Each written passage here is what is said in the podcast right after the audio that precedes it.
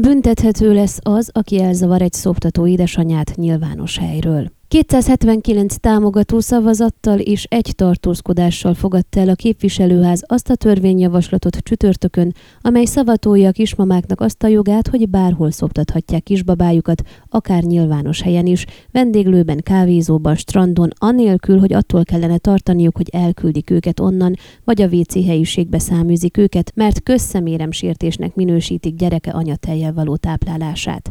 Eddig, ha egy vendéglő képviselője megkérte az édesanyát arra, hogy ne az ő létesítményében etesse anyatejjel a babát, akkor ezzel a vendéglő sem szegett volna törvényt.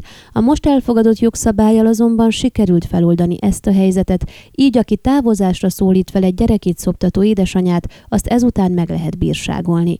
Sőt, büntethetővé válik az is, hogyha nem szolgálnak ki valahol egy nőt azért, mert szoptat, amennyiben a szóban forgó szolgáltatásra egyébként jogosult lenne. Magánszemélyek 100 és 500 lej közötti, jogi személyek 1000 és 2000 lej közötti bírságot kaphatnak. A kihágástól függően szabálysértés esetén a rendőrséget vagy a fogyasztóvédelmi hatóságot kell értesíteni.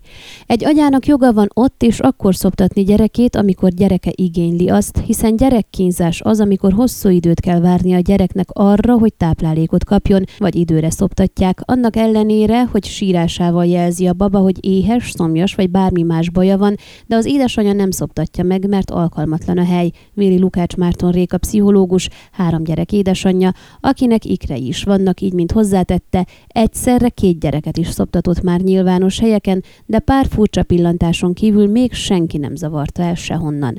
Annak, aki esetleg nem élte meg az anyaságát, vagy nem tervez gyereket, esetleg nem lehet gyereke, fusztráló lehet a szoptatónő látványa.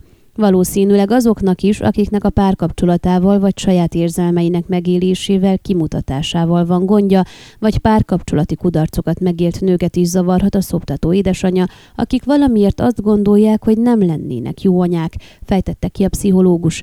Hozzátette, a világ legtermészetesebb dolga a baba szoptatása, és az a legfontosabb, hogy a gyerek igényeit kielégítse az édesanya a saját prűtségén, szemérmességén túlmenően.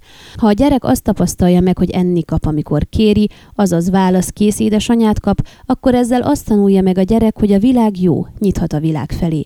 Ha nem így történik, akkor a párhetes csecsemő, akinek sokat kell sírnia azért, hogy kielégítsék az igényeit, azt éli meg, hogy a világ rossz, nem szabad felé fordulni, úgysem lesz kielégítve az igénye. Ha az anya válaszkészsége megfelelő, akkor kialakul az ősbizalom. Ezért sem szabad várni még pár órát az ordító gyerekkel, hanem azonnal ki kell elégíteni a gyerek igényeit, hiszen a baba agyára is káros hatással van a sok sírás, világított rá Lukács Márton Réka az anya-gyerek kapcsolat legfontosabb szempontjára. A képviselőház döntőházként fogadta el a szoptató édesanyákat támogató törvényt, még hátra van az, hogy Klaus Johannis államelnök kihirdesse a jogszabályt, hogy törvény legyen belőle.